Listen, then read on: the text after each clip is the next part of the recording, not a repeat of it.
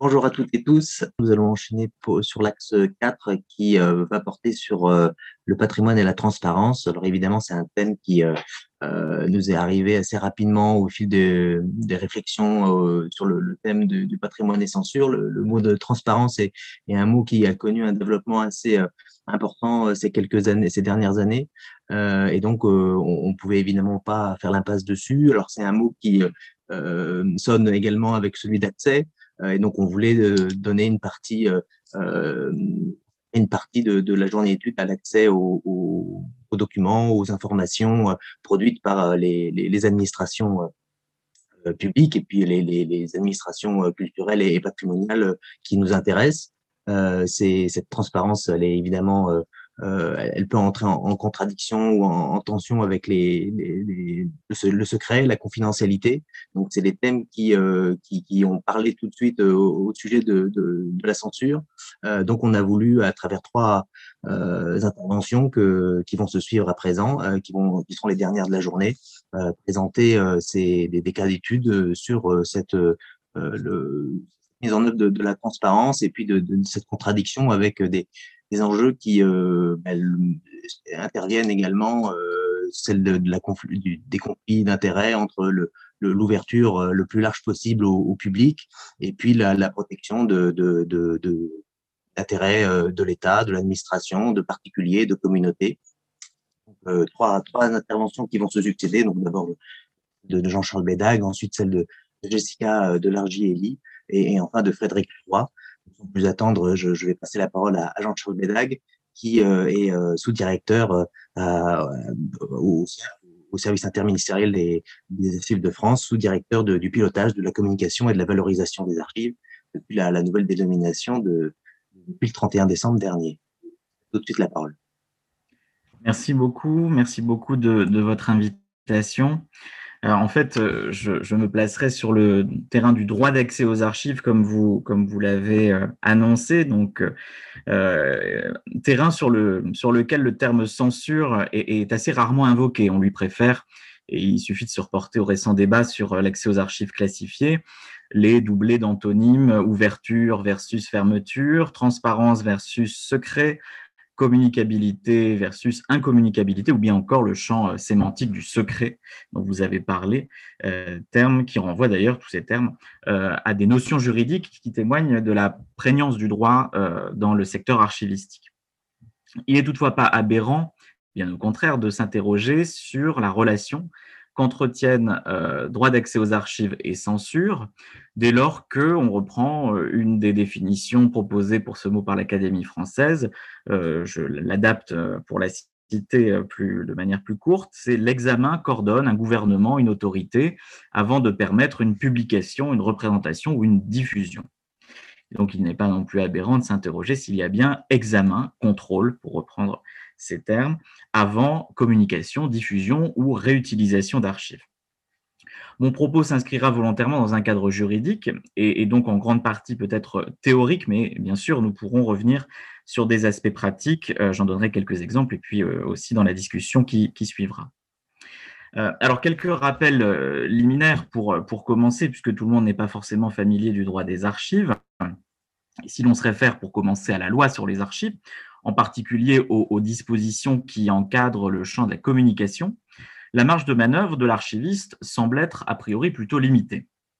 Résumons-en brièvement les termes en commençant par rappeler donc que la définition des archives est large, déborde d'ailleurs le champ stricto sensu de l'objet patrimonial en tant qu'il est le résultat d'une sélection.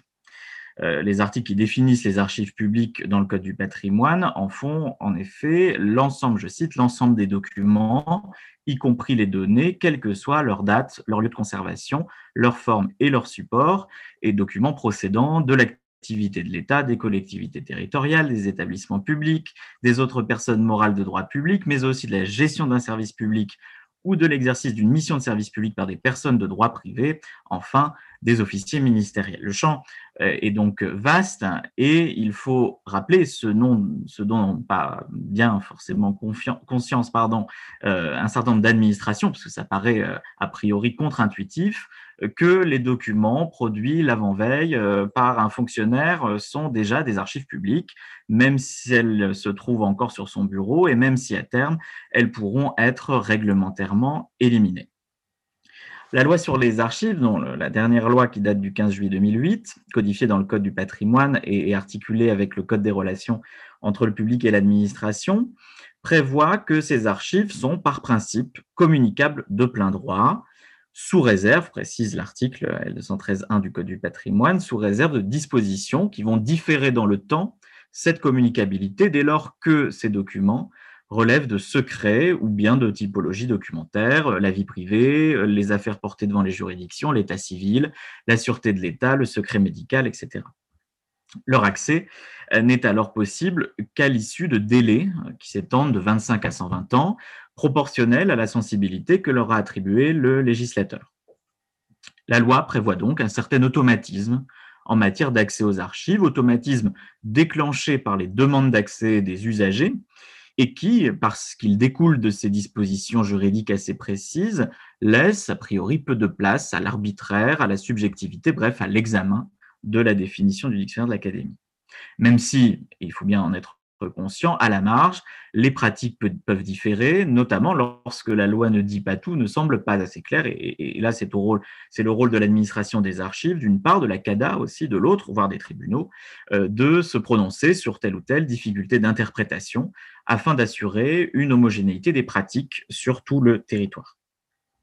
Rappelons, et c'est important d'insister, euh, qu'une fois ces délais du Code du patrimoine écoulés, ou alors euh, immédiatement dès lors qu'il n'y a pas de délai, la communication des archives se fait sans justification d'un intérêt à agir. Toute personne peut donc accéder à un document librement communicable sans considération de l'objet de sa recherche, qu'il s'agisse d'un document patrimonial très précieux ou d'un document qui aurait pu conserver, aux yeux de l'administration, une certaine sensibilité, mais dont les délais seraient échus.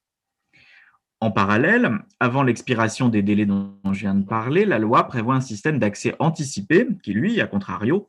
est individuel, dérogatoire, soumis à la justification préalable d'un intérêt. Cet accès par dérogation étant en effet accordé, je cite la loi, toujours, dans la mesure où l'intérêt qui s'attache à la consultation de ces documents ne conduit pas à porter une atteinte excessive aux intérêts que la loi a entendu protéger, ce qu'on appelle la balance des intérêts entre l'intérêt de la consultation et l'intérêt de la protection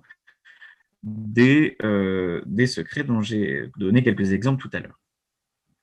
Mais à nouveau, ce système ne laisse pas de place à une éventuelle censure, en tout cas euh, pas dans les mains du service public d'archives, puisque la loi prévoit que c'est l'autorité dont émanent les documents, ce qu'on appelle euh, en jargon archivistique le service producteur, euh, qui est chargé de donner son accord préalable, qui lie ensuite l'administration des archives, pas aller contre l'avis de cette autorité. C'est donc bien entre les mains de cette autorité, ce service producteur, que repose l'examen la balance des intérêts avec parfois, on a quelques exemples, euh, des interprétations, des présupposés, un rapport à la sensibilité de l'information euh, qui, peuvent varier et qui méritent parfois d'être interrogés dans sa cohérence globale. D'où l'importance aussi du passage même en cas de refus, in fine, par l'administration des archives. Notons à ce propos, à propos de la procédure de dérogation, que le cycle de vie d'un document fait ici une boucle, puisqu'il remet dans le jeu l'administration productrice, celle qui, par ailleurs, est censée à terme verser ses archives. Et donc, on voit bien que les deux aspects, versement, accès ou collecte, communication, peuvent, à ses yeux, être fortement corrélés. Alors voilà l'état du droit tel qu'il existe depuis 2008, en fait, dans ses grandes lignes, depuis la précédente loi sur les archives de 1979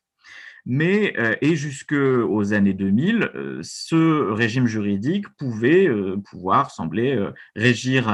à, lui, seul la question de l'accès aux archives. Et jusqu'alors, une intervention comme celle d'aujourd'hui se serait concentrée sur ce seul domaine. Certes, les archivistes n'ignoraient pas l'existence de deux autres lois promulguées dans le sillage de celle de 1979, euh, qui sont d'une part la loi informatique et liberté du, 6 janvier 78, euh, loi CNIL, donc, qui entendait répondre aux interrogations éthiques posées par le développement de l'informatique et la crainte de recoupement de données provenant de différents systèmes d'information qui auraient pu porter atteinte aux libertés. Les archivistes n'ignoraient pas non plus la loi du 17 juillet 1978, euh, euh, la loi CADA, euh, qui, elle, reflétait un, souci de transparence, de plus grande transparence de l'action administrative de la part des citoyens,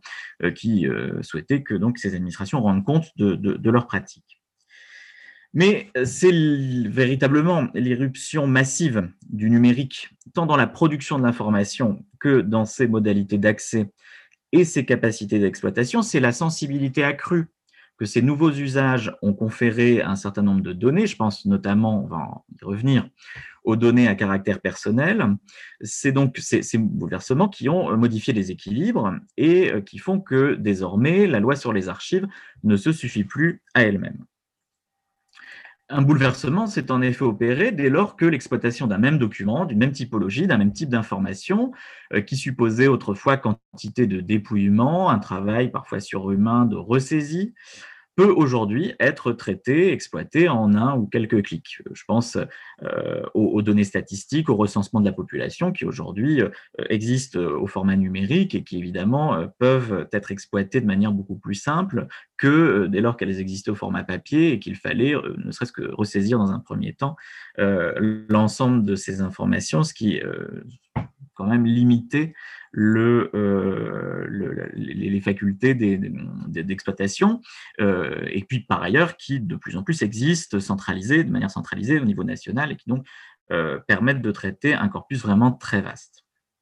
Il y a donc eu un, changement d'échelle qui d'ailleurs au passage a considérablement augmenté la valeur de, l'information, valeur scientifique comme je viens de le dire, mais aussi ô combien valeur marchande au-delà même des évolutions qu'elle a connues et des articulations qu'elle a subies, notamment en 2008, comme je l'ai dit, euh, la loi archive ne peut désormais se comprendre donc en résonance avec d'autres corpus juridiques, au premier rang desquels le droit informatique et liberté, lui-même profondément euh, bouleversé par la nouvelle donne du RGPD, et le droit dit CADA, euh, le Code des relations entre le public et l'administration, lui-même euh, très remanié par euh, deux lois récentes, la loi sur la réutilisation des données publiques en 2015, dite loi Walter, et d'autre part, un an plus tard, la loi pour une république numérique, la loi Le Maire. Et il faut d'ailleurs souligner à ce propos que si ces législations sont bien coordonnées et forment une sorte aujourd'hui d'écosystème de la donnée, c'est parce que les archives de France se sont battues au cours, de plusieurs batailles législatives qui n'étaient pas gagnées d'avance pour éviter que les archives soient reléguées au second plan, oubliées et donc éventuellement victimes collatérales de ces grands bouleversements du droit qui concernent les données et donc euh, les archives. Je vous renvoie donc à la définition de tout à l'heure. Aujourd'hui, donc, l'accès aux archives couvre un champ beaucoup plus large qu'autrefois, qui va au-delà de la seule communication des documents et s'étend à deux nouveaux domaines, celui de la diffusion des archives, la mise en ligne sur Internet des archives, et le domaine de leur réutilisation par des tiers et pour d'autres usages, ce qu'on appelle donc la, réutilisation des données publiques, qui est souvent euh, réutilisation massive de données publiques. Cet état de fait, ces, bouleversements, ont conduit à plusieurs évolutions assez fondamentales qui sont à la fois juridiques et pratiques. Je vais en prendre trois et euh, les illustrer par des exemples. Une première évolution qui, place l'archiviste, euh, si on peut dire, entre dogmatisme et pragmatisme, euh, et, celle-ci, peu à peu, se met en place un droit des archives, enfin peu à peu, depuis quelques années, se met en place un droit des archives qui dissocie davantage deux catégories bien distinctes de documents, d'une part les archives qu'on appelle courantes et intermédiaires, qui sont euh, sous la responsabilité des administrations qui les ont produites ou reçues. D'autre part, les archives dites définitives, versées et conservées dans les services publics d'archives après sélection, comme le dit la loi, pour la documentation historique de la recherche, Alors que, comme nous l'avons vu, hein, je vous renvoie à nouveau à la définition des archives, le droit euh, d'accès s'applique indifféremment à l'une et l'autre. Il n'est pas question de refuser euh, d'appliquer le droit d'accès aux archives selon que le document euh, est ou non versé dans un service public d'archives. Néanmoins, cette distinction entre ces, âges des archives, les deux premiers âges et le, et le dernier, ont connu une inscription plus forte dans la loi, euh, j'en veux pour preuve les dérogations obtenues de haute lutte euh, dans le RGPD et la loi informatique et liberté pour euh, éviter que le droit à l'oubli ne vienne oblitérer les sources de notre histoire. ces dérogations au droit à l'oubli, elles ne s'appliquent qu'aux archives définitives, hein, qui sont ainsi sacralisées, puisque le droit à l'effacement, le droit à la rectification ne s'applique pas à elles. Et du fait même de la définition extrêmement large des archives, revendiquer ces dérogations dans une visée qui aurait été maximaliste pour l'ensemble du champ des archives publiques aurait de fait vidé de sa substance un bon nombre des dispositions du RGPD et euh, tout aurait été perdu, même pour le champ des archives historiques. Autre exemple de cette plus grande dissociation entre euh, archives courantes intermédiaires et archives définitives, c'est la nouvelle définition introduite à la toute fin de, l'an dernier des trésors nationaux qui ne réservent, le, qui autrefois visaient l'ensemble du champ des archives publiques, ce qui euh, occasionnait des, tas de, problèmes très très pratiques, notamment l'interdiction de l'exportation des, archives, de leur conservation en dehors du territoire national. Aujourd'hui, les trésors nationaux dans le domaine des archives ne visent que les archives définitives. Deuxième euh, évolution, c'est un équilibre à trouver entre, euh, là aussi les mots sont, de moi, entre universalisme et segmentation. Euh, c'est le, le, difficile équilibre à tenir entre ouverture et protection des données numériques qui a mis davantage en lumière le grand nombre de dispositions qui sont exorbitantes au droit commun de l'accès aux archives, c'est-à-dire particulières à telle ou telle typologie ou domaine de l'action publique. Euh, le, CIAF les a recensés, on a recensé plus de 400. Euh, vous en avez dans le code électoral, par exemple, qui permettent à des euh, électeurs d'avoir accès à la liste électorale en cours même si elle donne le nom, la date de naissance et l'adresse des, électeurs. C'est le code de l'environnement qui déroge un certain nombre de secrets pour permettre l'accès, un accès facilité au code, à, des informations de, nature environnementale. je ne détaille pas toutes les euh, dispositions très particulières que comptent les codes de procédure. Et puis, je pense aussi, ici, bien entendu, à l'encadrement juridique du secret de la défense nationale, dont on a parlé au tout début de la journée, et dont l'articulation avec le code du patrimoine serait ici un sujet en soi. Le numérique encourage, me semble-t-il, d'autant plus l'émergence de législations spécifiques thématiques, pour les raisons que j'ai exposées, notamment d'exploitation de, données. Et on peut s'interroger sur euh, le fait de continuer à appréhender par le seul prisme du Code du patrimoine d'autres données, comme euh, le sont les données de la recherche, les données fiscales, les données de la santé, est-ce que euh, ne les voir que par le biais du Code du patrimoine, ça n'est pas euh, risquer d'en perdre, de perdre la maîtrise de leur collecte et donc, par conséquence, et on l'a vu ce matin à travers la communication de Bénédicte Graille, évidemment, qui dit non-collecte dit quand même difficulté d'accès à ce type d'informations très spécifiques. Pour autant, à contrario, à l'inverse, euh, ne court-on pas le risque de voir se développer, par la, multiplicité de ces dispositions juridiques particulières, un maquis incompréhensible pour la plupart des citoyens On voit bien d'ailleurs ici euh, combien collecte et accès sont intimement liés. En attendant peut-être euh, ici un travail de simplification qui pourrait être mené au niveau des services du Premier ministre, puisqu'on parle de, de codes dont, plusieurs ministères sont pilotes. Euh, un premier effort de meilleure intelligibilité du droit a été entrepris par les archives de France avec l'application numérique ADOC, euh, DOCS, si vous voulez aller voir à quoi ça ressemble, euh, qui indique de manière simple, sans jargon, pour des typologies couramment sollicitées par les usagers, si le document demandé est ou n'est pas librement accessible. Partant de là, on peut déjà songer, et on y travaille, à une plateforme plus ambitieuse d'accès direct à distance à l'information, qui est une manière de, passer outre euh, le, fait que euh, euh, l'accès à une typologie de documents relève ou non du Code du patrimoine. Troisième évolution, c'est celle des conditions d'accès à l'information. il, fallait autrefois se déplacer et, dans un certain nombre de cas, passer par l'intermédiaire de l'archiviste, ou du moins du service d'archives, pour trouver l'information, obtenir communication d'un document d'archive.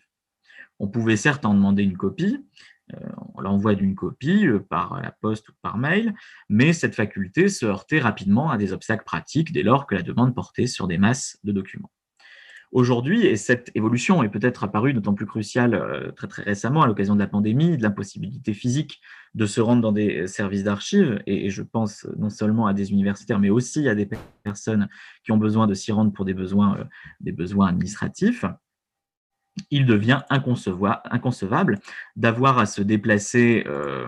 pour avoir accès à un document, de même que l'on ne se déplace plus pour remplir ou poster sa déclaration d'impôt.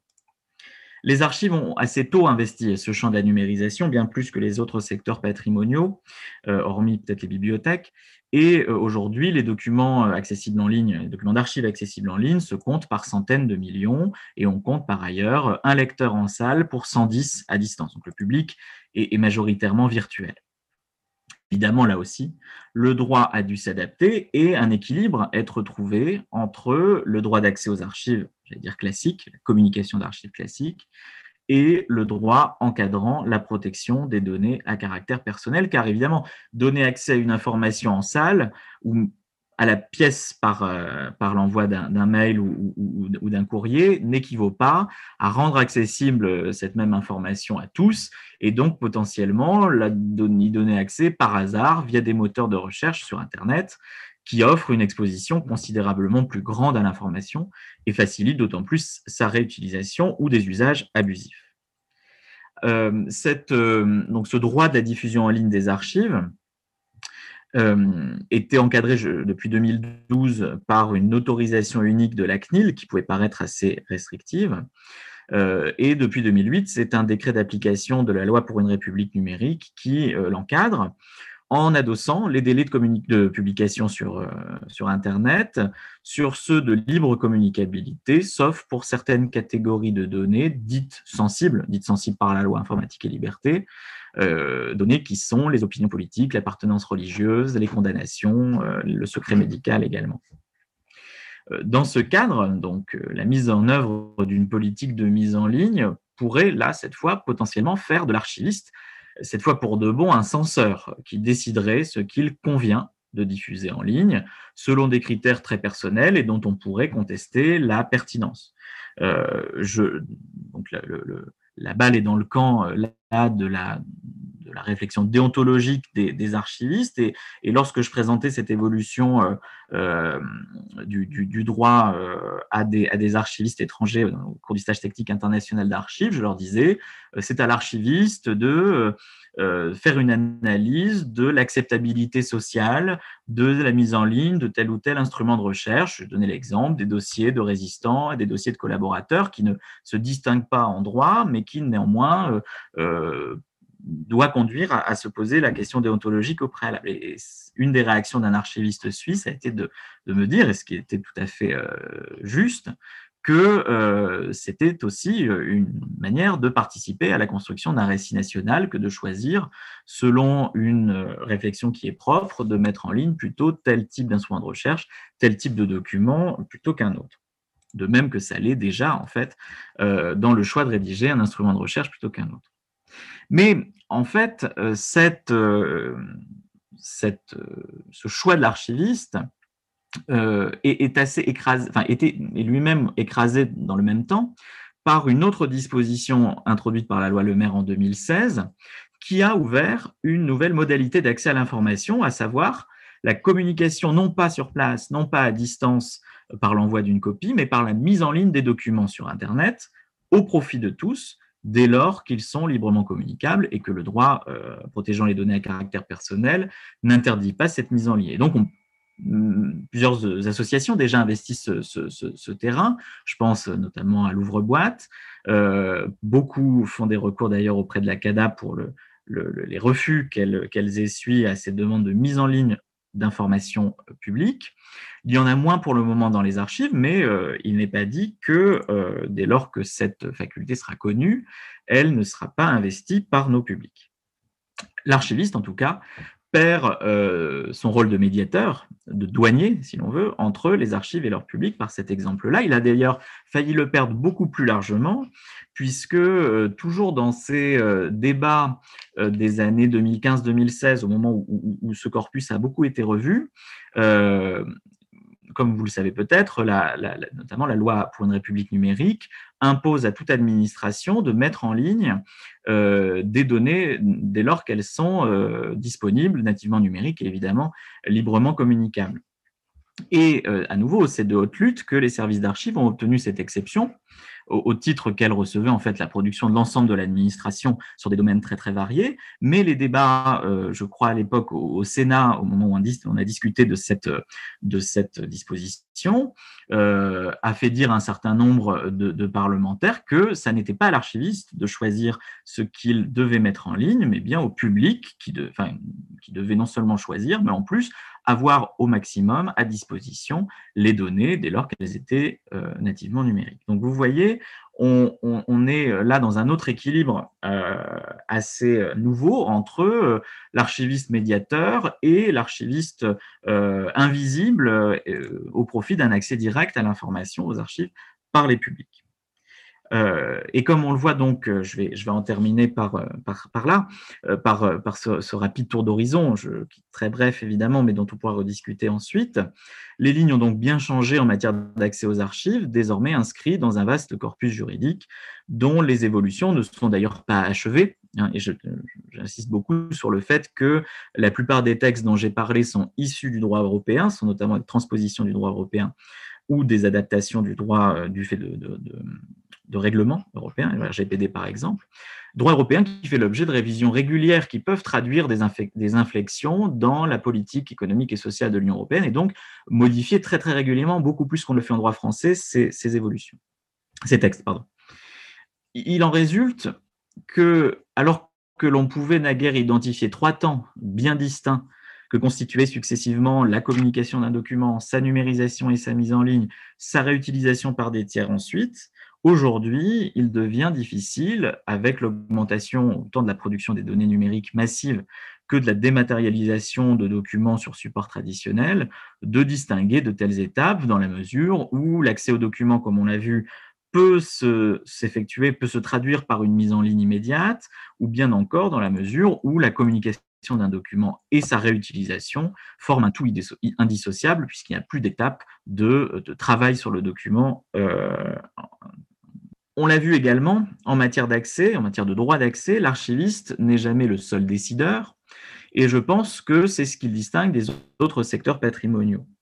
La question de l'opportunité et donc d'une éventuelle censure ou autocensure se pose dans des proportions bien moindres qu'en ce qui concerne, et on l'a vu ce matin très brillamment, la collecte, la sélection, le classement, la valorisation des archives, autant de moments de la chaîne archivistique où le choix d'archiviste est décisif ce qui, euh, j'en suis bien conscient, a indirectement des conséquences en matière d'accès effectif aux documents.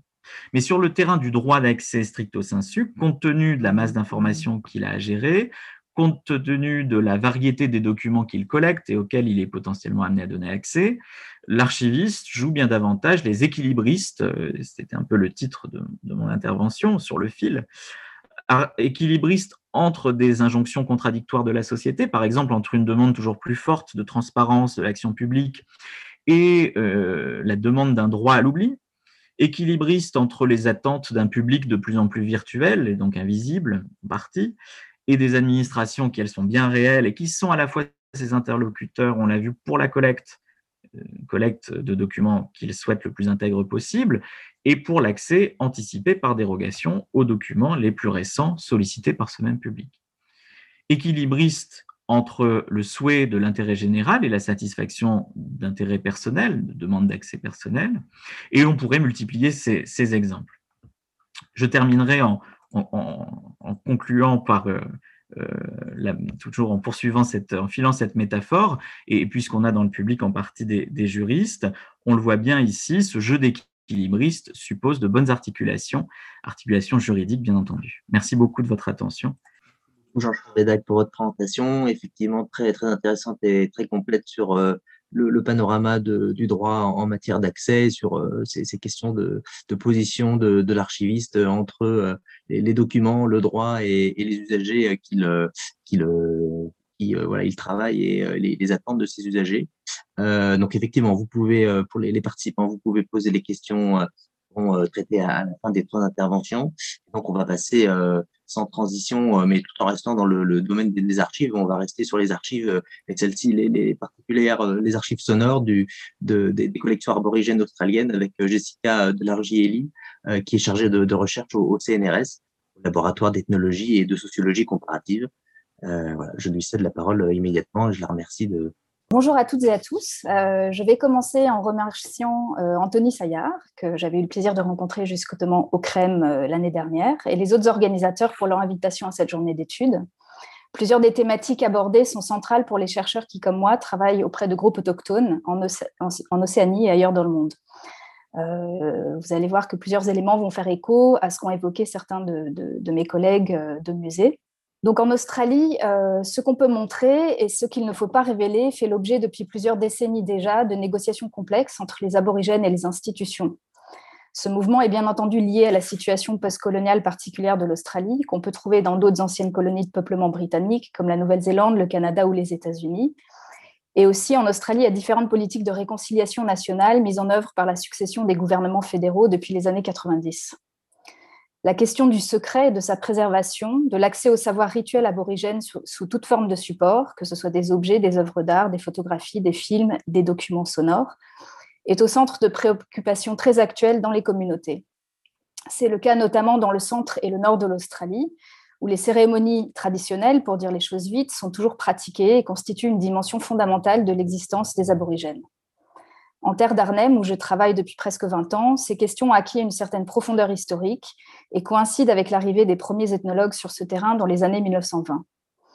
Huit générations d'aborigènes et de chercheurs sont ainsi représentées sur l'archive numérique de la communauté de Yirkala, une organisation unique en son genre dont euh, je vous parlerai un petit peu plus longuement tout à l'heure. Je commencerai euh, cette présentation en vous rapportant une petite anecdote assez emblématique du statut particulier, problématique ou sensible qu'ont acquis les matériaux aborigènes dans les collections et les archives australiennes,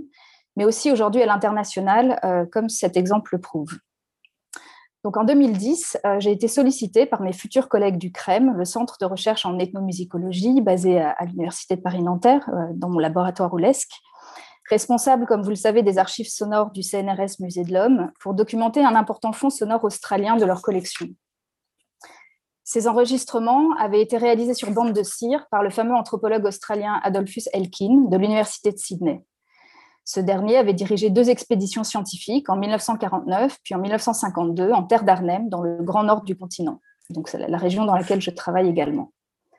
Ces enregistrements de la plus ancienne musique au monde, hein, comme vous voyez ici sur ce, titre de presse de l'époque, avaient rapidement été édités et commercialisés. D'abord sous forme d'une série de 29 disques 78 tours en tant qu'archive scientifique, donc comme vous pouvez voir sur l'une des photos ici, puis intégrés sur des productions à visée plus commerciale. Les exemplaires du Musée de l'Homme, dont un disque, euh, donc le disque que vous voyez ici, furent obtenus par un don de l'ambassade d'Australie en 1951. La seconde série fut acquise par le CNRS quelques années plus tard. Ces disques, enregistrés dans quatre communautés aborigènes de la région, contiennent des répertoires de chants rituels interprétés par plusieurs groupes voisins de langues différentes. Certaines pistes sont précédées d'un avertissement vocal expliquant qu'en raison de leur nature secrète, ils ne devraient pas être diffusés publiquement. Cet ensemble avait justement été choisi pour être numérisé euh, par le CREM et mis en ligne sur la base Téléméta, car les chants enregistrés il y a plus de 50 ans semblaient satisfaire le critère temporel d'entrée dans le domaine public. Alors en Australie, les matériaux aborigènes considérés comme sensibles sont le plus souvent liés à des savoirs ou à des rituels secrets réservés aux hommes, aux femmes initiées, aux membres de certains groupes à l'exclusion d'autres, comme les travaux de nombreux anthropologues l'ont montré, les religions australiennes sont même structurées autour du secret. Elles se déploient autour de savoirs initiatiques qui se transmettent par révélations successives en différents contextes cérémoniels.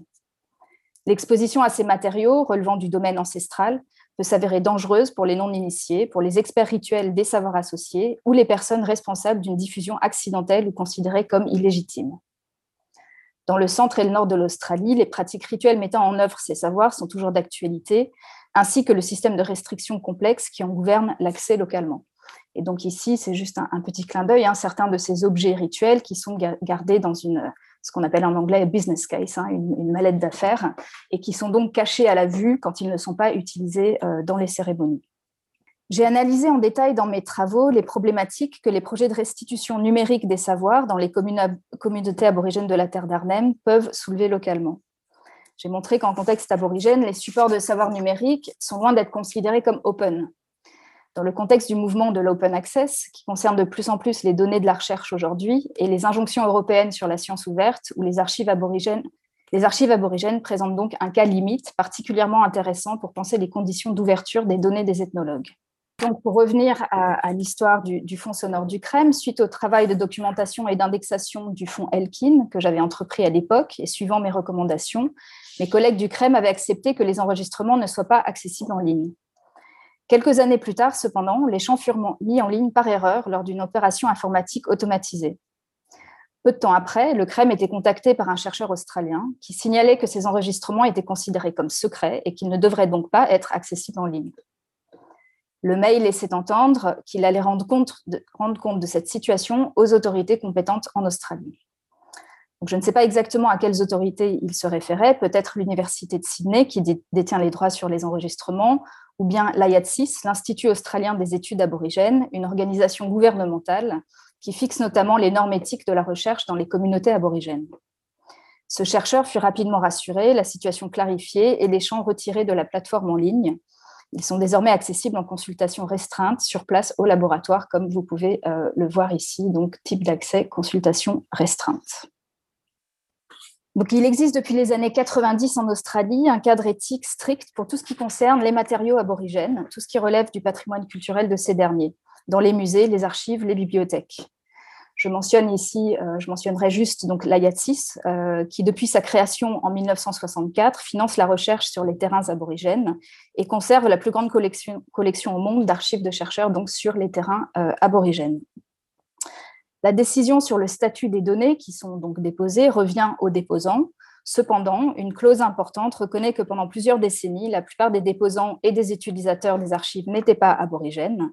elle reconnaît également que les sensibilités changent avec le temps et que les déposants ne peuvent pas représenter la perspective des communautés ou des individus avec lesquels ils ont travaillé sur le long terme. Une provision est ainsi faite pour que les directeurs de la IATSIS puissent examiner les demandes d'accès au cas par cas, en respect de l'article 31 de la Déclaration sur les droits des peuples autochtones des Nations Unies, euh, que je vous lis rapidement. Les peuples autochtones ont le droit de préserver, de contrôler, de protéger et de développer leur patrimoine culturel, leur savoir traditionnel et leurs expressions culturelles traditionnelles. Ainsi, pour consulter certains matériaux, la permission des communautés concernées doit être obtenue au préalable, ce qui évidemment euh, n'est pas toujours euh, facile. Dans le cadre de la politique d'AYATSIS, qui établit un standard national en Australie pour l'accès au patrimoine culturel aborigène, les matériaux sont considérés comme sensibles lorsqu'ils sont diffamatoires, de nature personnelle ou une catégorie qui s'appelle culturellement sensible, c'est-à-dire relevant d'informations secrètes ou sacrées. Les matériaux sensibles sont conservés et manipulés avec des procédures particulières. Les photos et les manuscrits sont conservés dans des espaces séparés, donc distincts euh, du reste. Seuls des hommes employés par l'institution pourront faciliter l'accès aux matériaux spécifiques aux hommes et des femmes employées aux matériaux spécifiques aux femmes. Les utilisateurs aborigènes qui souhaiteraient accéder à ces matériaux sensibles doivent prouver qu'ils ont une connexion appropriée euh, à ces, matériaux, c'est-à-dire une connexion de lieu, de communauté, de famille ou de groupe de peau. Les restrictions d'accès peuvent également s'appliquer à certaines publications, les plus anciennes, et les bibliothèques ont adopté depuis 1995 une série de protocoles d'accès spécifiques. Euh, mais la question de la divulgation des savoirs secrets aborigènes est en fait bien plus ancienne et a donné lieu à un certain nombre d'ajustements de la part des chercheurs et des institutions. Donc, je vous donne ici un exemple d'un cas euh, d'un livre qui est devenu un classique, Nomads of the Australian Desert, publié par l'anthropologue euh, Charles Manford en 1976. Il s'agit d'un des rares exemples d'un recours en justice contre la violation des normes autochtones autour de la divulgation de savoirs secrets par un chercheur. Des membres du groupe Pichanjajara du désert central australien ont cherché à limiter la distribution de ce livre dans le territoire du Nord en arguant dans une action en justice qui fit date d'un abus de confiance de la part de l'anthropologue qui décrit euh, dans ce livre des rituels d'initiation masculine secrets. Donc vous avez ici euh, un extrait euh, du jugement en question. Un avertissement que vous voyez en petit en jaune là ici a été ajouté au livre donc après sa parution suite à, ce, recours en justice. euh, et je, traduis, lorsque les aborigènes sont concernés et dans les régions où la religion aborigène joue toujours un rôle important, ce livre devrait être utilisé seulement après consultation auprès des dirigeants religieux locaux. Cette restriction est importante, elle est imposée car le concept de ce qui est secret, de ce qui, dans la croyance et l'activité religieuse aborigène, ne devrait pas être révélé aux non-initiés, varie considérablement à travers le continent australien. Et parce que les représentations variées des aborigènes en la matière doivent être respectées en toute occasion. Sur le tableau de gauche, euh, vous voyez euh, le résultat d'une recherche donc, pour cet ouvrage sur Trove, qui est l'équivalent du Sudoc. Et vous voyez que selon la localisation des bibliothèques concernées, donc en bleu euh, sur la gauche, vous voyez que différents types d'accès sont déterminés, donc de ouvert au public à pas ouvert au public, donc accès restreint. Pour montrer quels critères de classement euh, ou de gestion euh, prime des, archives primes dans les communautés, je reviens brièvement sur euh, le fonds Elkin dont, avec lequel j'ai commencé cette présentation. Donc, l'ethnomusicologue Linda Barwick, qui a travaillé à Belwen, l'une des communautés visitées par Elkin en 1952, raconte comment ces ressources sonores furent rapatriées sous forme numérique dans le petit centre d'archives local où elles sont accessibles depuis 2002 aux membres de la communauté. Comme toute entreprise de rapatriement numérique, donc euh, c'est ce qu'on appelle en anglais hein, digital repatriation, le processus n'est pas simple car il ne s'agit pas de déposer les ressources en vrac sur un serveur, mais afin de les rendre utilisables localement, elles doivent être enrichies grâce à un certain nombre de métadonnées. Dans ce cas précis, Elkin n'avait pas enregistré le nom des personnes impliquées dans les performances et la qualité des enregistrements était insuffisante pour pouvoir reconnaître les chanteurs individuels. Sachant qu'Elkin avait également pris des photos, Linda Barwick a pu les localiser dans les archives de l'Université de Sydney et en faire des copies pour la communauté. Plus d'un siècle après les collectes de terrain, ils purent ainsi identifier tous les participants et déterminer qui étaient les chanteurs des enregistrements.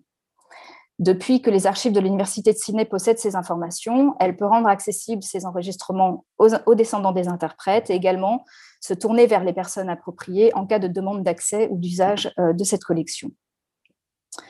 La restitution numérique des archives sonores de l'ethnomusicologue américain euh, Richard Waterman euh, présente un cas original de réemploi. Ce chercheur de l'Université de l'Illinois avait enregistré dans la mission de Yirkala, en, euh, terre d'Arnhem, en 1952-53, une série de, chants, donc essentiellement des chants cérémoniels de différents clans du groupe Yolmu, ainsi que des récits mythiques. La collection se compose de 31 cassettes audio d'une trentaine de minutes chacune.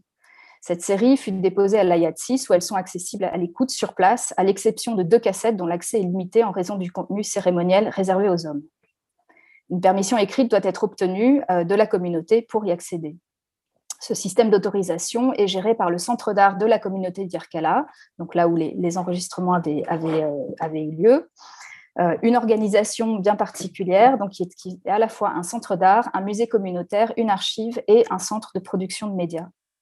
Cette archive contient des milliers de, fichiers, photos, enregistrements sonores, films, qui ont été rapatriés depuis des dizaines de musées, de bibliothèques, d'universités et d'archives publiques et privées.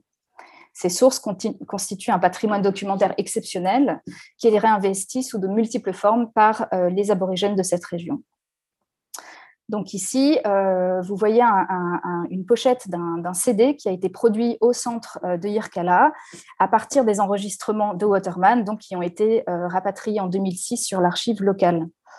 ce qui est intéressant, j'attire votre attention en fait sur la jaquette de, de ce disque, à l'intérieur de la jaquette, où on voit qu'il y a une organisation des pistes par interprète et par clan, qu'il y a deux disques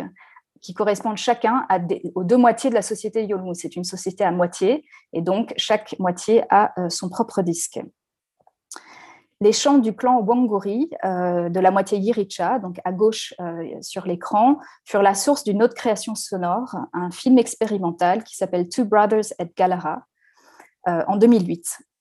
Et donc, vous voyez euh, sur la photo qui montre les deux hommes, c'est une photo qui a été prise euh, dans, les années, dans les années 40 par un, autre anthropologue qui montre euh, les deux frères, puisqu'il s'agit d'un film qui s'appelle Two Brothers at Galara. Donc, vous voyez ces deux frères qui sont ici. L'un des deux frères étant l'un des chanteurs enregistrés par l'ethnomusicologue en 52.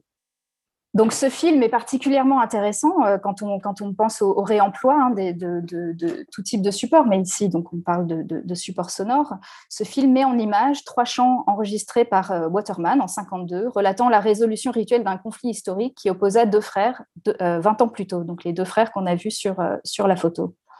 Ces chants sont interprétés par Binger Puma, l'un des deux frères, et par son neveu, Matolo, qui est le vieil homme ici, hein, et qui, devient le narrateur du film. Plus d'un demi-siècle plus tard, Matolo présente ainsi une nouvelle interprétation de cette histoire en mobilisant les chants de 52 et de nouveaux enregistrements de chants et de danse comme mode de narration. Le film reconstitue par l'enchaînement de ces séquences musicales le cheminement des deux frères à travers euh, le paysage jusqu'au terrain de leur ultime affrontement.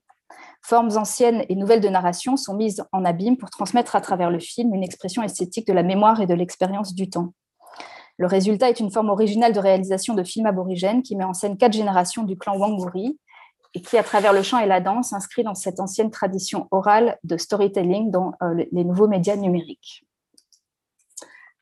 Pour finir, je voudrais revenir sur certains points soulevés euh, par ma présentation, notamment au regard des nouveaux enjeux éthiques pour les anthropologues, les documentalistes et les autres professionnels travaillant sur ce genre de matériaux. D'abord, le statut particulier des données ethnographiques qui euh, sont co-construites sur le terrain et relèvent donc de différents régimes de valeurs et de volonté de valorisation. Euh, constituent-elles un, un, patrimoine À qui appartiennent-elles? Qui peut les réutiliser? Sous quelles conditions? L'exemple des enregistrements sonores est particulièrement parlant car de multiples réemplois sont possibles, y compris, comme ça a souvent été le cas, euh, au profit de l'industrie musicale. Et donc au CREM, par exemple, ils reçoivent, régulièrement euh, des, demandes hein, pour euh, des, réutilisations de séquences sonores les précautions mises en avant par un certain nombre de recommandations, de textes internationaux pour protéger les savoirs autochtones semblent parfois en contradiction avec d'autres injonctions en lien avec la science ouverte, notamment sur la question des droits et aspects éthiques liés euh, aux populations d'origine. Et donc, je remercie ici Aude Julien Dacruz Lima d'avoir attiré mon attention sur une recommandation publiée euh, récemment par l'OCDE qui précise que, reconnaissant que les données liées à la recherche menées par et avec les communautés, les collectivités et les organisations autochtones doivent être gérées dans le respect des principes approuvés par les dites communautés, collectivités et organisations, et sur la base d'un consentement libre préalable et éclairé, et que de tels principes peuvent couvrir sans toutefois s'y limiter les considérations d'autodétermination et les questions de gouvernance des données. Donc c'est ici qu'on peut relever un certain, paradoxe hein, avec, euh, avec des injonctions qui ne concernent pas uniquement euh, la question d'accès aux données, mais aussi euh, pour l'open access, hein, de promouvoir la libre réutilisation des données qui sont considérées comme des données publiques. Avec plusieurs collègues du LESC, où il existe une longue tradition euh, et une expertise reconnue sur l'archivage euh, des données des ethnologues, nous réfléchissons à ces questions dans le cadre d'un projet ANR, Anthropène, donc vous voyez ici euh, le, carnet hypothèse, qui rassemble chercheurs et documentalistes pour, donc je cite le projet, hein, tester les limites d'ouverture des données anthropologiques, qu'elles soient passives ou en cours de production, de nature écrite, iconographique, sonore ou audiovisuelle, au regard des injonctions européennes actuelles et des exigences éthiques propres au contexte interculturel de production et de gestion des données anthropologiques. Donc, ces, questions ont fait l'objet d'une première journée d'études euh, en mars 2020 qui soulignait notamment l'importance hein, du travail des chercheurs pour euh, documenter euh, leurs propres archives. Et je voudrais finir sur une dernière diapositive pour insister sur le fait que euh, ce que montre le terrain, c'est que ces enjeux, euh, si les enjeux politiques sont déterminants, hein, les questions de souveraineté sur les données, je n'ai pas mentionné, mais il existe un mouvement qui s'appelle Indigenous Data Sovereignty, la reconnaissance des peuples autochtones, etc. Au niveau des communautés, la relation aux documents d'archives est intime et profondément personnelle. Euh, lors de mon dernier séjour euh, dans la, communauté de Ninikai, où vivent une douzaine de membres de ma famille adoptive, euh, on voit ici donc ma mère Yolmu qui écoute sur une mini enceinte un enregistrement que j'avais fait 15 ans plus tôt de son mari depuis décédé. Il me racontait à l'époque un épisode mythique au fondement de l'identité de son clan. La voix du défunt, le savoir sacré exposé dans son récit, rappelait à chacun l'autorité du vieil homme l'enregistrement devenant une sorte de support de la loi ancestrale révélée à travers lui. Donc, juste après lui avoir donné la clé USB, qui contenait également une petite séquence vidéo du vieil homme en train de danser en clôture d'une cérémonie, plusieurs personnes sont venues me réclamer une copie. Certains avaient conduit plus d'une heure à travers les pistes du bush pour obtenir ce qu'ils considéraient être leur enregistrement. Mais cette distribution de copies se fait uniquement selon des règles de parenté extrêmement strictes, c'est-à-dire tout le monde ne peut pas avoir une copie. En l'occurrence, c'était euh, ses fils et les, fils de ses filles qui avaient le droit d'avoir une, copie. Voilà, je, finirai là-dessus euh, et je prendrai avec plaisir vos questions euh, tout à l'heure si vous en avez. Merci beaucoup, merci beaucoup pour euh, très intéressante et qui montrait les, les, limites d'accès euh, à des, archives sonores en, lien avec des, voilà, les coutumes arborigènes. C'était vraiment un exemple très, très intéressant. Et puis, les, les, considérations éthiques que vous avez exposées sont également très, voilà, amènent à, la réflexion sur, sur ces, ces genres de données. Et puis, la note euh, un petit peu émouvante de, la fin et je trouve très belle. Euh, merci pour, pour, votre exposé. Euh, je vais passer à, la, communication suivante, comme ça on garde le temps pour nous et, on aura le temps de, faire la, et les, discussions après. donc, je, je, vous remercie, Madame, et je, je, vais donc passer la parole à Frédéric Leroy, qui est directeur adjoint du DRASM, du département des recherches archéologiques subaquatiques et, sous-marines, euh, qui va nous parler de, la carte archéologique euh, et des enjeux de, sa communicabilité. Merci beaucoup. Bonsoir. Moi, en profiter pour vous évoquer un sujet qui est peut-être un peu atypique, euh, qui sera nourri d'un certain nombre d'exemples illustrés pour orienter le propos. Je vais juste récupérer la main pour passer les images. Voilà. Et je vais séquencer ça de, cette manière-là. À la fois euh, évoquer ce que sont les biens culturels maritimes, euh, la géographie maritime, quelques éléments de compréhension,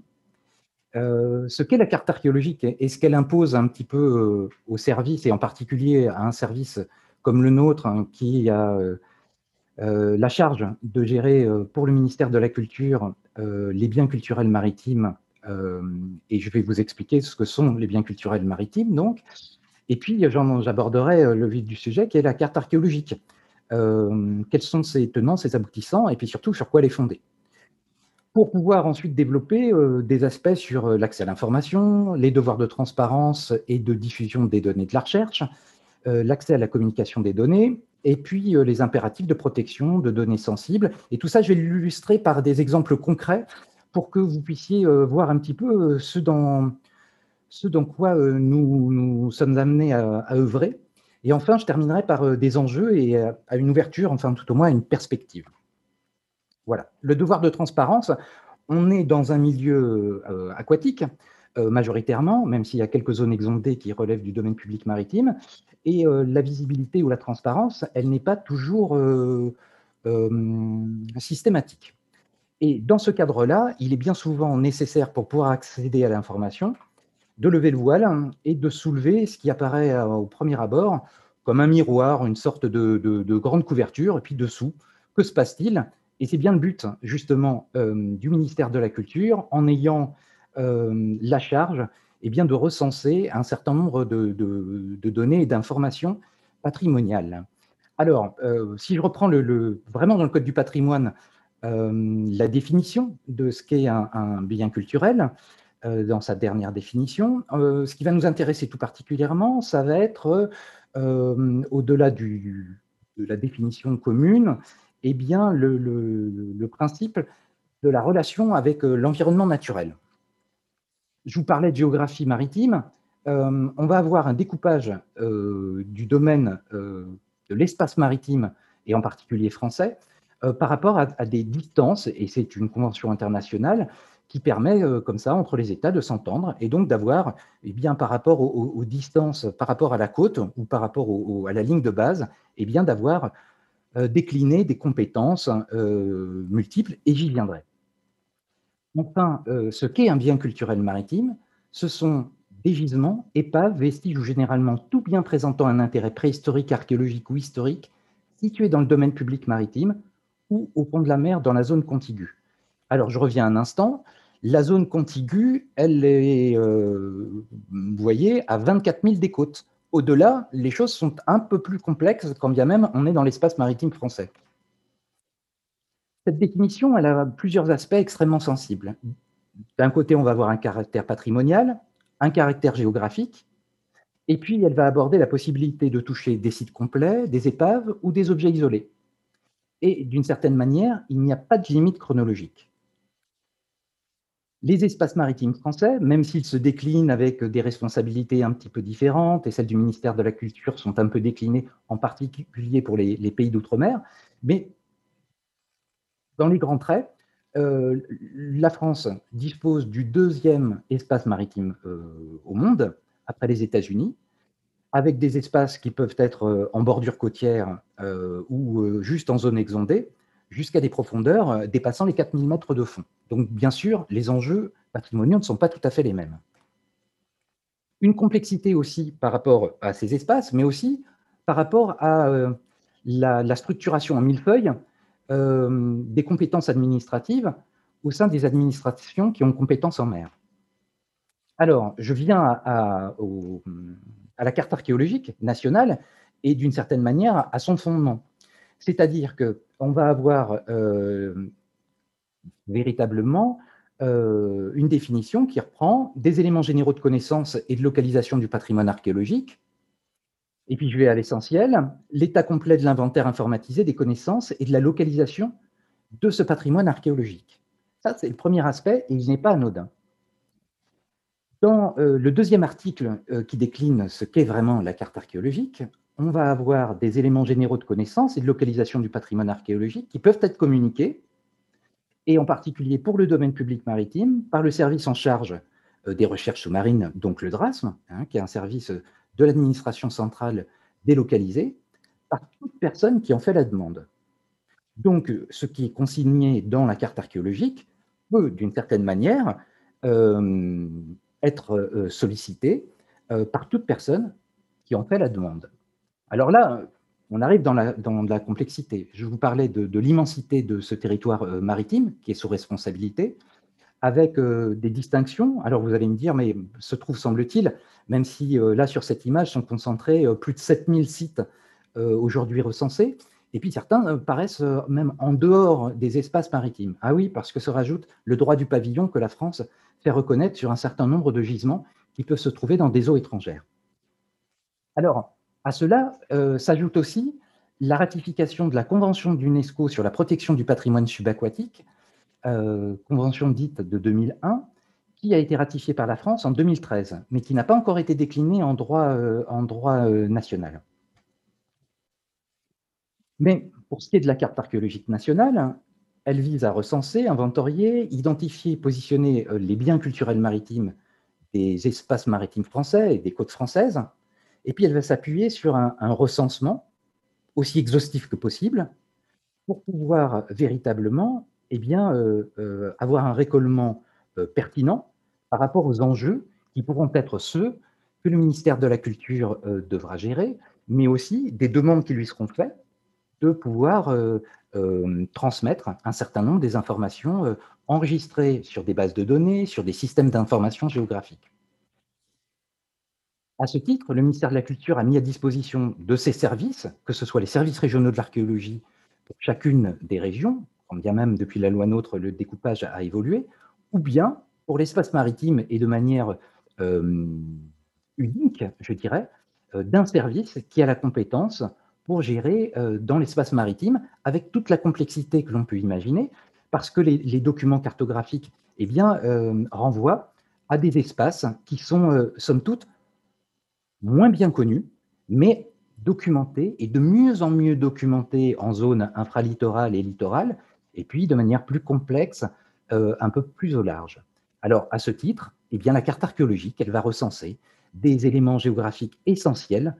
depuis, euh, depuis la, mise en place des circonscriptions historiques, donc euh, on est là après la Seconde Guerre mondiale, et puis avant la création même du DRASM, qui verra le jour euh, au milieu des années 60.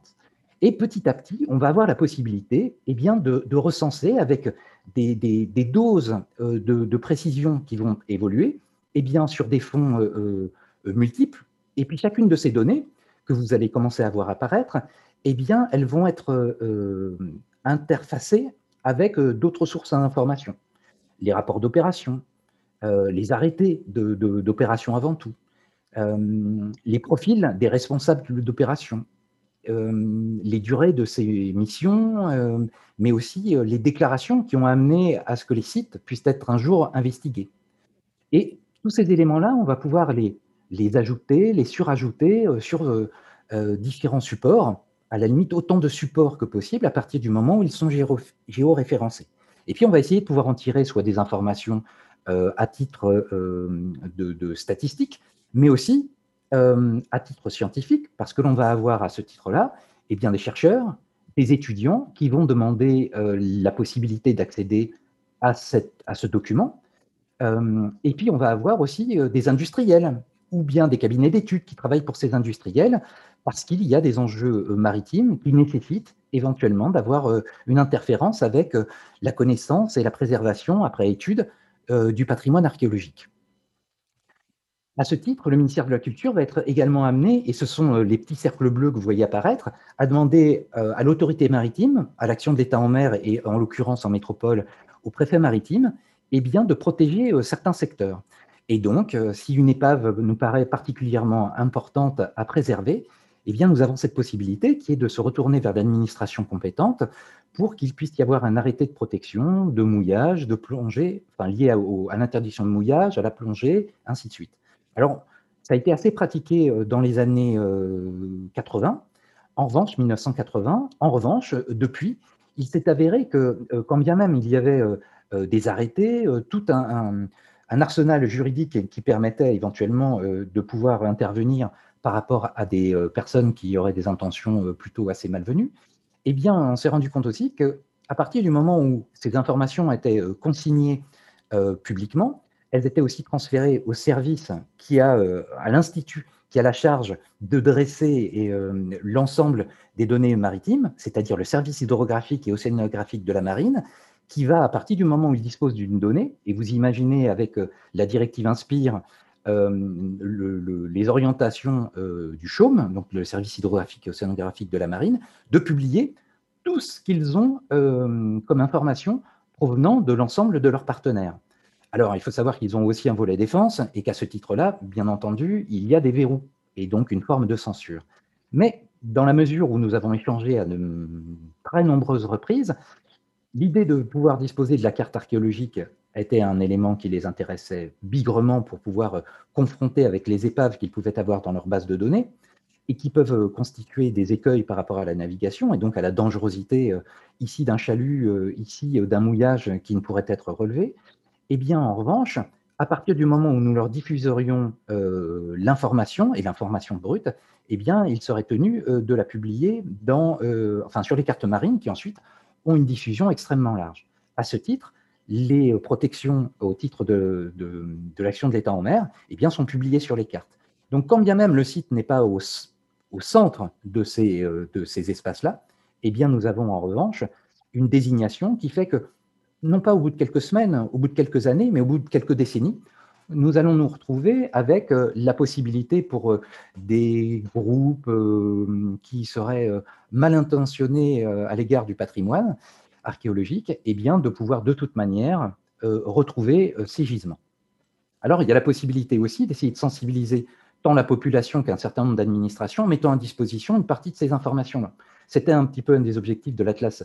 de l'architecture et du patrimoine hein, lorsqu'il a été mis en œuvre, et euh, le service a décidé de, faire des, tentatives et donc de publier par thématique, donc en ayant une orientation extrêmement euh, partielle, en, décidant de, ne publier sur cet outil que euh, certaines informations, en particulier des épaves qui étaient sur des chronologies ou des sites qui étaient sur des chronologies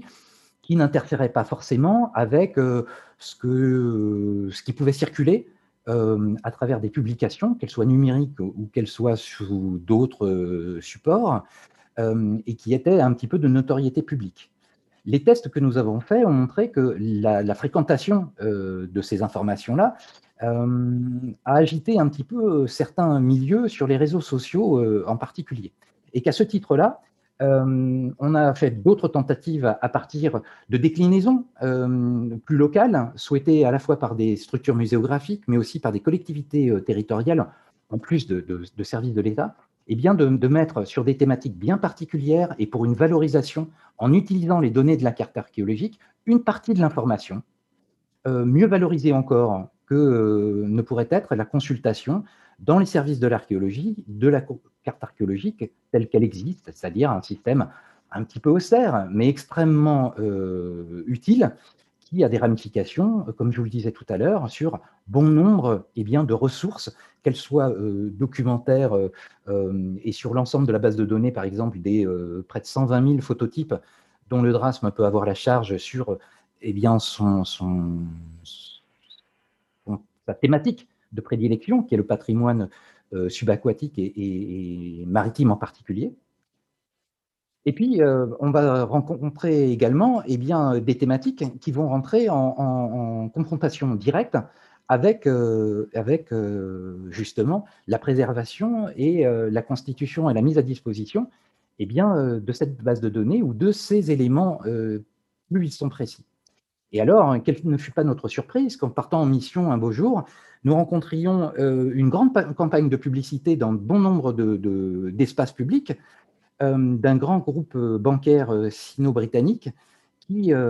proposait eh bien,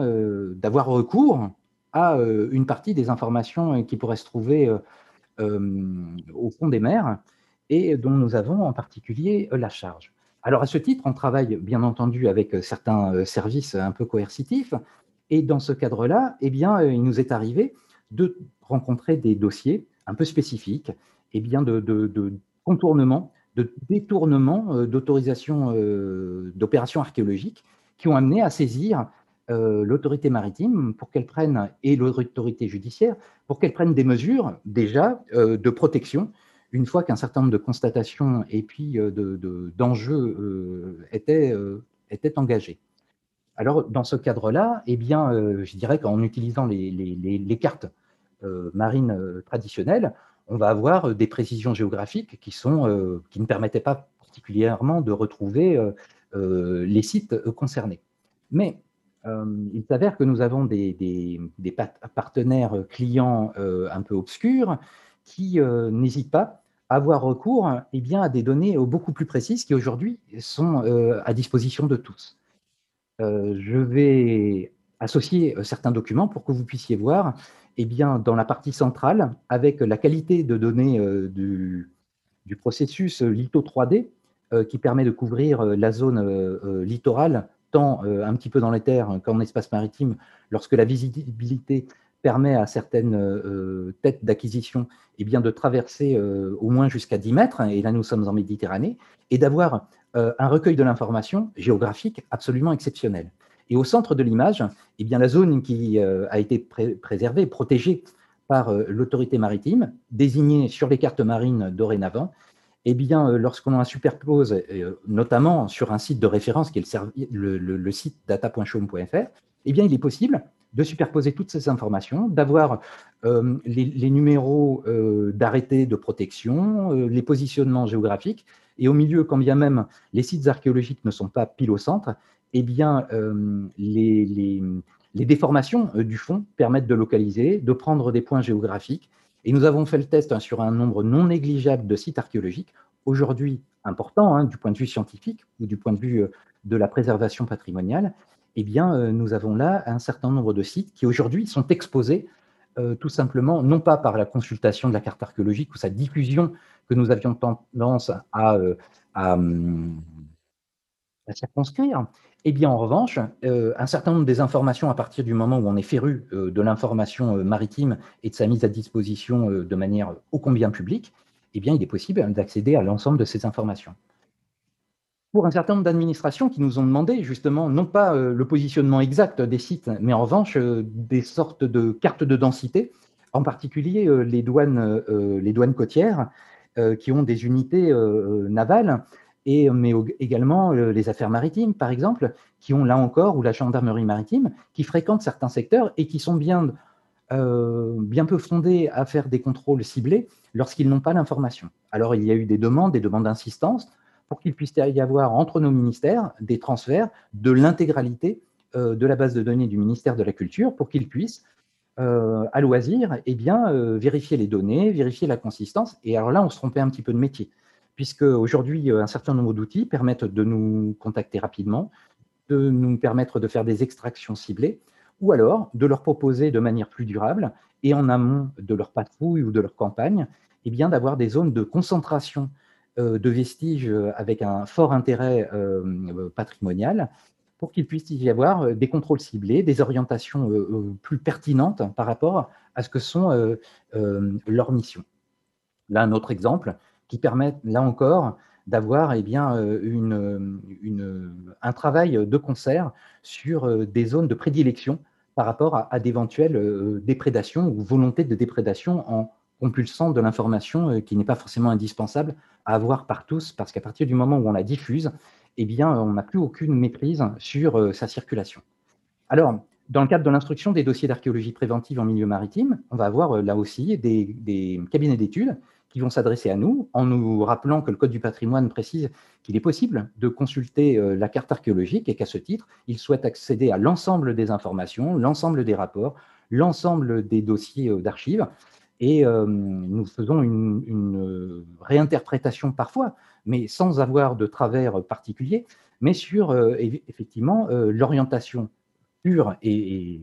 bien précise de ce que doit être la mise à disposition euh, des données pour qu'elles puissent être pertinentes, mais par rapport à un enjeu, au même titre pour les étudiants, et bien que ça corresponde véritablement à un besoin et pas simplement à la mise à disposition de la carte archéologique sur l'ensemble d'une façade maritime, alors qu'il y a besoin en définitive que euh, des épaves, euh, par exemple, ou des sites d'habitat ou des nécropoles euh, au XVIe et au XVIIe siècle. Parce que l'aménagement du territoire peut avoir une incidence forte, et si on travaille en amont, on aura la possibilité, là encore, de pouvoir éviter, par la connaissance de la carte archéologique ou le fait d'affiner en fait la précision de la donnée par des données déjà recueillies par les aménageurs ou par un certain nombre de leurs prestataires, de pouvoir là aussi faire fructifier de l'ensemble des données qui pourraient être disponibles eh bien, euh, l'outil euh, que nous utilisons euh, régulièrement. Et puis, le recueil de ces informations permet nous aussi, pour nous aussi, de mettre à disposition un certain nombre de ces données qui sont dans la carte archéologique, mais qui peuvent être mises à disposition aussi de grands instituts comme l'IFREMER, comme le service, le CHAUME dont je vous parlais précédemment, et ainsi de pouvoir faire un partage qui soit véritablement utile pour tous, par tous, dans l'intérêt véritablement, non pas de, la non-diffusion de l'information, mais une diffusion euh, euh, maîtrisée par rapport à un certain nombre d'acteurs qui nous montrent véritablement la pertinence véritablement de, euh, de leurs intentions. Alors, il ne s'agit pas non plus de se, de de se cacher d'un certain nombre d'écueils que l'on peut rencontrer, hein. mais ce qui est certain, c'est que la mise à disposition d'informations sur euh, les collections réelles hein, qui peuvent exister et qui proviennent de l'espace maritime, leur mise à disposition dans un certain nombre d'ensembles muséographiques de ces biens culturels maritimes est une information qui euh, mérite d'être bien plus diffusée, au même titre que la mise à disposition, qui est sans doute une des étapes cruciales de la sensibilisation d'un certain nombre des acteurs, parce que pour éviter d'être euh, trop censeur dans la mise à disposition d'une information, le retour vers les publics d'un certain nombre des données qui peuvent être recueillies à titre scientifique, mais aussi à titre de, gestion euh, du patrimoine euh, maritime, euh, eh bien, dans ce cadre-là, toutes les, mesures de diffusion et de, mise à disposition et d'accès à l'information, y compris par la réimmersion de vestiges authentiques, euh, qui n'avaient plus de destination et qu'aucun musée ne souhaitait euh, recueillir compte tenu de leur état, de, leur non-traitement au moment de leur sortie dans les années 50, eh bien, il y a eu des, tentatives euh, validées, y compris par les acteurs maritimes locaux, eh de réimmersion et de reconstitution de sites artificiels. Alors, des enjeux et des restrictions d'accès, parce que la carte archéologique, ses enjeux principaux sont connaître le patrimoine national et sa répartition sur l'espace maritime, fournir des données exploitables pour la recherche scientifique, assurer la sauvegarde et la diffusion de cette information, aider à la programmation scientifique et la programmation nationale qui doit se décliner sous de diverses et multiples formes, et puis assurer la protection du patrimoine archéologique en le rendant compatible avec l'aménagement du territoire. Et je vous parlais de l'archéologie préventive à l'instant. Alors, quelques, quelques propositions et, mises en perspective euh, dans cette euh, mise à disposition et cette euh, volonté d'essayer de, d'être les moins hum, sensibles à un blocage, volontaire ou non d'ailleurs, de cette information, s'appuie sur plusieurs principes. L'intérêt général qui nécessite parfois des interprétations, des interprétations notamment du Code du patrimoine, pas à tort, hein, mais des interprétations. Le respect des principes du service public, l'adaptation aux principes de la transparence, mais sans mettre en défaut la mission confiée au ministère de la Culture, et puis tenter de partager et de communiquer la donnée en limitant absolument la censure, parce que nous n'y gagnons, et nous en avons vu de multiples exemples, nous n'y gagnons strictement rien, et si possible, mener cette, cette étape-là euh, par anticipation, en étant proactif, et notamment par la diffusion de l'information. Mais je, résumerai tout ça par euh, aussi euh, une pratique quasiment quotidienne qui est Précisez-nous ce que vous souhaitez et nous vous expliquerons euh, comment vous passez de ce qui ne vous sera pas forcément utile. Je vous remercie. Merci beaucoup. Merci beaucoup, monsieur, pour cette euh, présentation euh, vraiment passionnante sur des, biens culturels qui ne sont pas très connus, mais qui présentent vraiment de, véritables enjeux de, diffusion de, l'information auprès du public et puis surtout des administrations, ce qui, est, aussi étonnant, mais c'est un vrai enjeu. Donc, vraiment passionnant. Merci beaucoup. et merci aussi aux trois intervenants d'avoir euh, jouer le, jeu du temps parce qu'on arrive à, la fin de la journée où on est euh, quasiment euh, à l'heure. Donc, c'est vraiment très bien. Merci à vous. La parole à Sarah pour les, questions. Oui, alors je vais commencer par renouveler nos remerciements à tous les intervenants pour la qualité et la complémentarité des réflexions qu'ils ont partagées avec nous. J'invite aussi les participants à se manifester pour réagir à ce qui a été dit, pour poser des questions et peut-être plus particulièrement les participants qui relèvent d'autres spécialités patrimoniales, puisque euh, dans le patrimoine scientifique, euh, technique et naturel, les monuments historiques, les musées, on est aussi amené à produire des données sensibles et donc à se retrouver pris dans cette tension entre la transparence et le secret. Euh, en attendant, je vais d'ores et déjà relayer une question qui vous est adressée, Madame de Largielli, une question d'Olivier Labat qui est euh, alors, est-ce que le fait que la consultation restreinte euh, limite l'accès selon l'appartenance culturelle impose à un chercheur aborigène de déposer euh, ses droits coutumiers pour pouvoir exercer son activité C'est une, très bonne question. je pense que, alors, je, pense que déjà, pour les chercheurs aborigènes, il serait rare d'aller chercher dans les savoirs secrets d'autres groupes. Euh, les, gens travailleraient plutôt sur leurs propres archives. C'est ce que moi j'ai vu dans mon expérience. Les gens s'intéressent à leur propre, leur propre groupe à eux. Euh,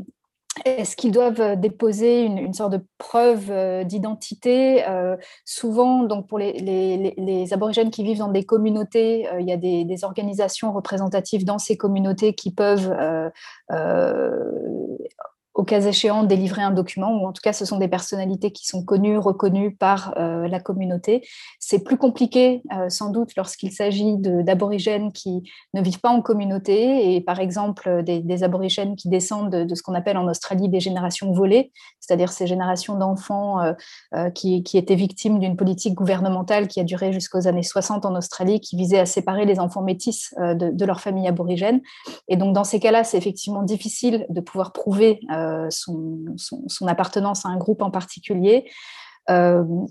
voilà, c'est des situations qui sont assez complexes et je pense que ça doit se régler vraiment au cas par cas euh, par les institutions en Australie.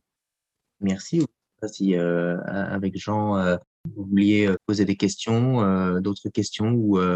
Peut-être une question qui me vient, c'est sur la est-ce que se pose aussi la question pour ces mises en ligne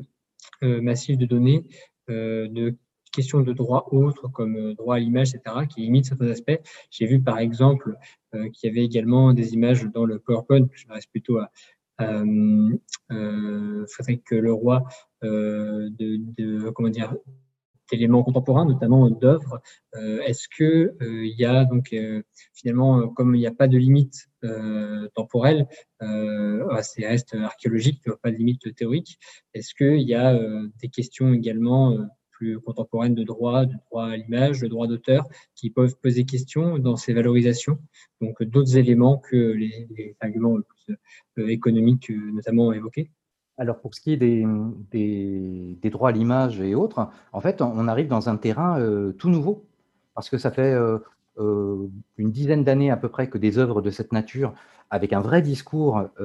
artistique, se déroulent dans des pays étrangers. Mais en revanche, dans les eaux françaises, c'est tout récent. Et en revanche, sur la Méditerranée, par exemple, il y a déjà sept sites sur lesquels des démarches, dans les deux dernières années, sont engagées. À Marseille, il y a même la, mise à l'eau ces dernières semaines de, de, grandes statues de près de 5 mètres de haut qui sont immergées. on est dans un, dans un moment où nous n'avons pas forcément été consultés en amont, où, euh, par bien des aspects, euh, on va rentrer de toute manière, euh, puisque vous le rappeliez, il n'y a pas de limite chronologique dans quelque chose qui pourrait effectivement être des biens culturels maritimes, et, mais en même temps, tout, ça est à, discussion, et ça va être passionnant, parce que pour le coup, là, on va avoir sans doute un certain nombre de juristes qui vont se pencher sur la question et qui vont nous éclairer, parce que l'on est un peu démunis en fait. Et euh, l'autorité maritime qui a découvert qu'il pouvait s'agir effectivement euh, euh, d'enjeux aujourd'hui et demain, y compris pour les droits associés dans un espace où il n'y a pas de redevance pour pouvoir poser ses œuvres. voilà, peut-être que le, train était pris un peu avant de regarder ce que ça impliquerait du point de vue du droit. Je, pense à l'instant à la question notamment de la localisation enfin je ne sais pas si on parle d'espace public dans les, fonds marins, euh, mais surtout la question de la divulgation des coordonnées. On a bien vu que c'était vraiment euh, un élément euh, majeur, essentiel, enfin le, vrai enjeu de la donnée. Et, voilà, je ne sais pas si ça participe du droit de la divulgation ou d'autres droits, mais on sent que c'est bien une donnée sensible. Et si l'artiste ne souhaite pas révéler la coordonnée exacte pour différentes raisons, peut-être même pour des raisons artistiques, on pourrait dire que voilà, des bases de données qui se voudraient exhaustives pourraient rentrer un peu en, en conflit avec de telles considérations. Alors, a priori, concernant les œuvres, très honnêtement, euh, euh, vu les sommes qui euh, sont déboursées par les collectivités, parce que ce sont souvent des collectivités territoriales qui n'ont pas de compétences en mer, hein, qui lancent ces projets, eh bien, très honnêtement, c'est pour qu'elles soient intégrées à des sentiers, des sentiers maritimes ou des, et donc, dans ce cas-là, c'est qu'elles soient connues et qu'elles soient fréquentées et qu'elles puissent être colonisées aussi par un environnement. Elles sont réalisées dans des matériaux neutres. Ça, en revanche, euh, les services environnementaux euh, y ont manifestement veillé et eux avaient les dossiers. En revanche, euh, ce qui est certain, c'est que eh bien, leur position va de toute manière amener à des fréquentations. Et, vraiment, je ne pense pas qu'il y ait, pour le coup, tant sur bon nombre de biens culturels maritimes, il y a un vrai enjeu. En revanche, pour des œuvres de cette nature-là, je pense qu'au contraire, c'est un souhait, c'est une volonté. Euh, qu'en sera-t-il dans 100 ans? Ça, c'est autre chose. Je, ne sais pas bien. Mais euh, en revanche, euh, ce qui est certain, c'est que sur la présence de ces vestiges et l'éventuelle coactivité néfaste avec un certain nombre des activités maritimes traditionnelles, ouvre sans doute un certain nombre de discussions âpres, surtout s'il doit y avoir des conflits d'usage. Je vais relayer euh, l'intervention d'Olivier là-bas qui souligne qu'il euh, existe la même tension en fait euh, en archéologie terrestre entre l'ouverture complète et la restriction des données, une, disons une tension à laquelle les SRA apportent une, réponse variable. et Olivier vous demande s'il y a un tri sélection prévu pour, le, pour vous dans le cadre de la loi LCAP. Un tri sélection. Alors, je ne suis pas sûr d'avoir à l'esprit exactement euh, ce qu'est cette notion de tri-sélection. C'est-à-dire que de toute manière, euh, si nous mettions euh, à disposition de tous les données qui sont sous protection d'une certaine manière du ministère de la Culture concernant les biens culturels maritimes, on ouvre en fait un, guide du mauvais petit plongeur qui, quand bien même concerne un sur 10 000 plongeurs, amènera à des déprédations qui n'auront euh, peut-être pas lieu demain, mais dans 5 ans, dans 10 ans, euh, et, forcément, parce que si on sait exactement ce qui s'y trouve et qu'aujourd'hui c'est plutôt mis sous cocon et que la divulgation de la position euh, n'est pas révélée, eh bien, à partir du moment où ce serait disponible pour tous, ce serait plus complexe. Donc, de toute manière, on pourrait nous demander de la mettre à disposition techniquement, euh, d'autres services seraient de toute manière saturés par la nécessité de... Donc, le retour de l'action de l'État en mer et des préfectures maritimes ou des délégués du gouvernement à l'action de l'État en mer euh, dans les zones ultramarines montre bien que eux-mêmes montraient au créneau et, seraient appuyés par euh, le secrétariat général à la mer, parce que ce serait, ce serait déraisonnable que d'ouvrir cette boîte de Pandore. Une question peut-être pour Jean-Charles Bédag. Est-ce que, ce que vous avez dit à la fin de votre intervention sur euh, les, contradictions euh, apparentes entre le code du patrimoine et les autres codes euh, en vigueur, est-ce que ces, ces contradictions-là vont être résolues à l'avenir Déjà que vous, les avez cartographiées, vous les avez listées, donc est-ce qu'elles vont être résolues à l'avenir par la jurisprudence ou est-ce qu'elles vont être l'objet d'une harmonisation à un niveau interministériel? Ce sont pas vraiment des contradictions, puisqu'en fait, le Code du patrimoine donne euh, le, général et les autres codes le particulier. En droit, le particulier l'emporte sur le, sur le général. Bon, après,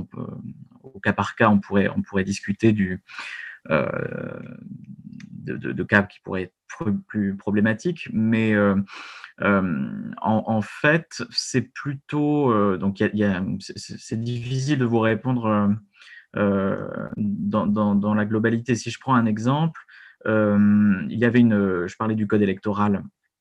euh, dans, mon, dans mon exposé, il y avait une, une, incertitude en fait sur, la question de savoir ce que, euh, à quoi renvoyer le code électoral quand il permet à chaque électeur d'avoir accès à la liste. Et à contrario, à quelqu'un qui n'est pas électeur, donc à, par exemple un chercheur étranger qui faudrait travailler sur euh, de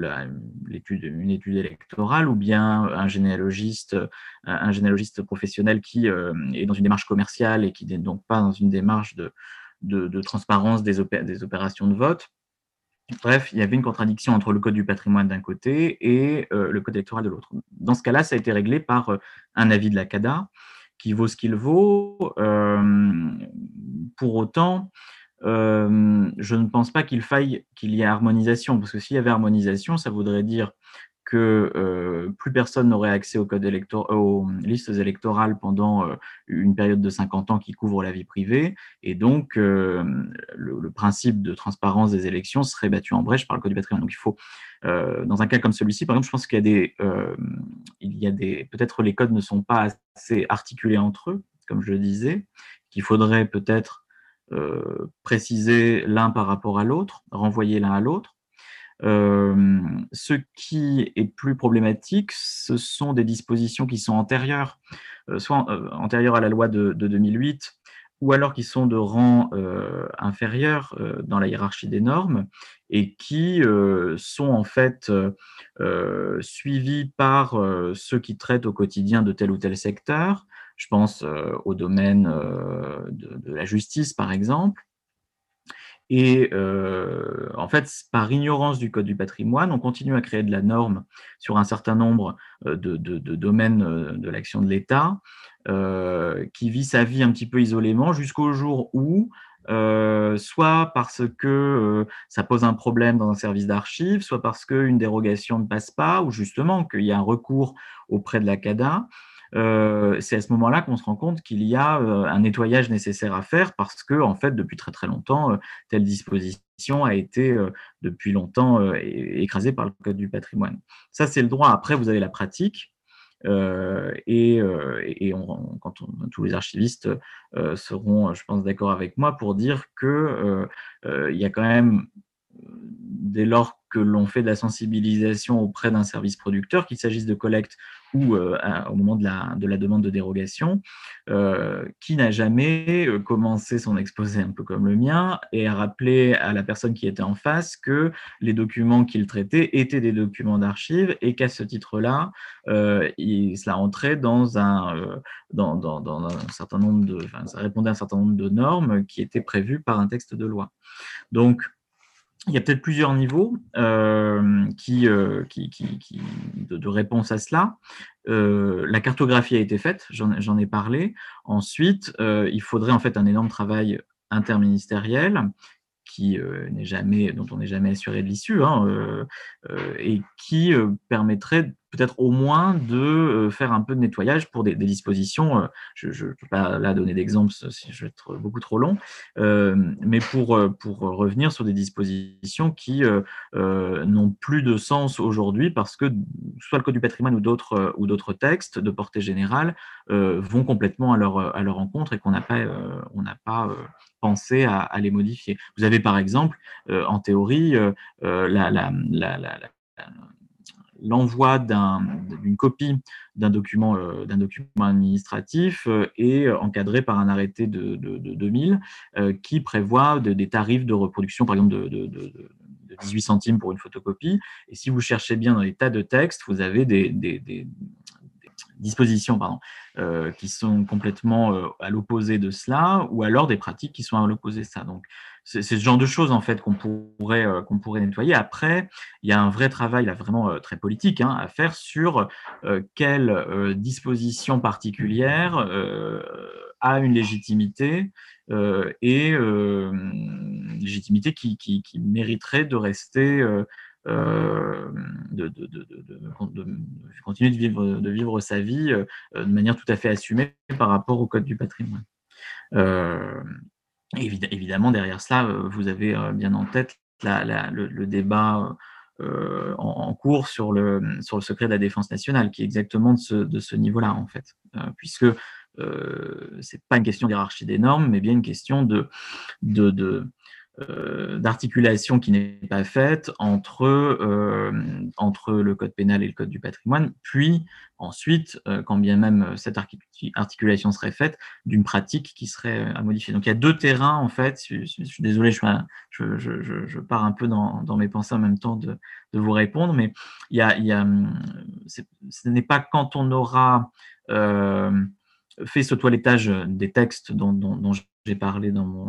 ma communication, ce ne sera, pas, suffisant. Il faudra ensuite continuer à faire de la, pédagogie pour que les pratiques changent. Merci encore pour euh, toutes ces, euh, éclairages, ces questions. Euh, je ne sais pas, Sarah, s'il y a d'autres questions. Dans le cas contraire, peut-être passer à la conclusion. Je crois que c'était Vincent Négri qui vous proposait pour conclure cette journée intense, très diverse. Il n'y a plus de questions. On peut passer à la conclusion. Juste quelques mots de, quelques mots de conclusion. Je dirais que pour, euh,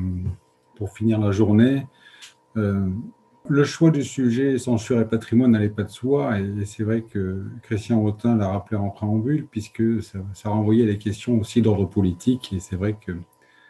il y avait, il y avait, il y a pu y avoir quelques réticences. Mais en fait, qu'est-ce que cette journée a pu révéler? C'est qu'il y a une polysémie, la notion. Mais Parler de polysémie de notion dans le champ des sciences sociales, c'est presque un lieu commun, puisque euh,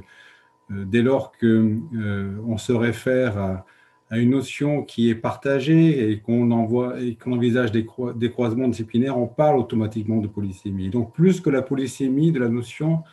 je pense, enfin, moi, il me semble que cette journée d'études a, mis en lumière euh, qu'il y a des polarités culturelles et patrimoniales de la censure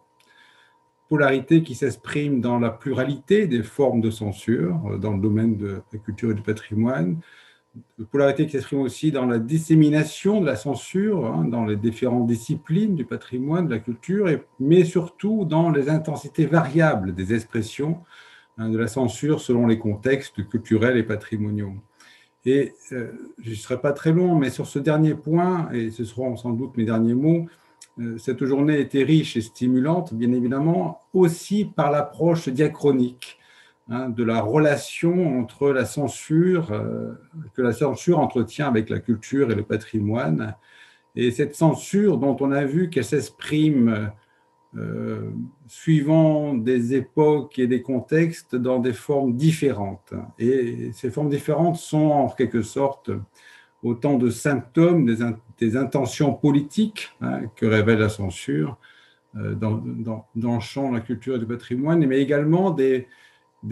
acceptations et des perceptions sociales. Et donc, euh, je pense que c'est l'ensemble de ces éléments-là qui, euh, qui, ont traversé cette journée et finalement qui en ont fait une journée aussi dense, aussi riche, aussi stimulante. Et euh, je profite euh, donc de ces derniers instants pour remercier vivement euh, à la fois les, élèves conservateurs et les doctorants de l'ISP qui se sont investis, j'allais dire sans compter, hein, pendant, pendant des semaines et des mois, hein, depuis, hein, depuis février dernier, depuis février 2020. Et malgré le contexte, nous avons continué nos réunions régulières en visio. donc,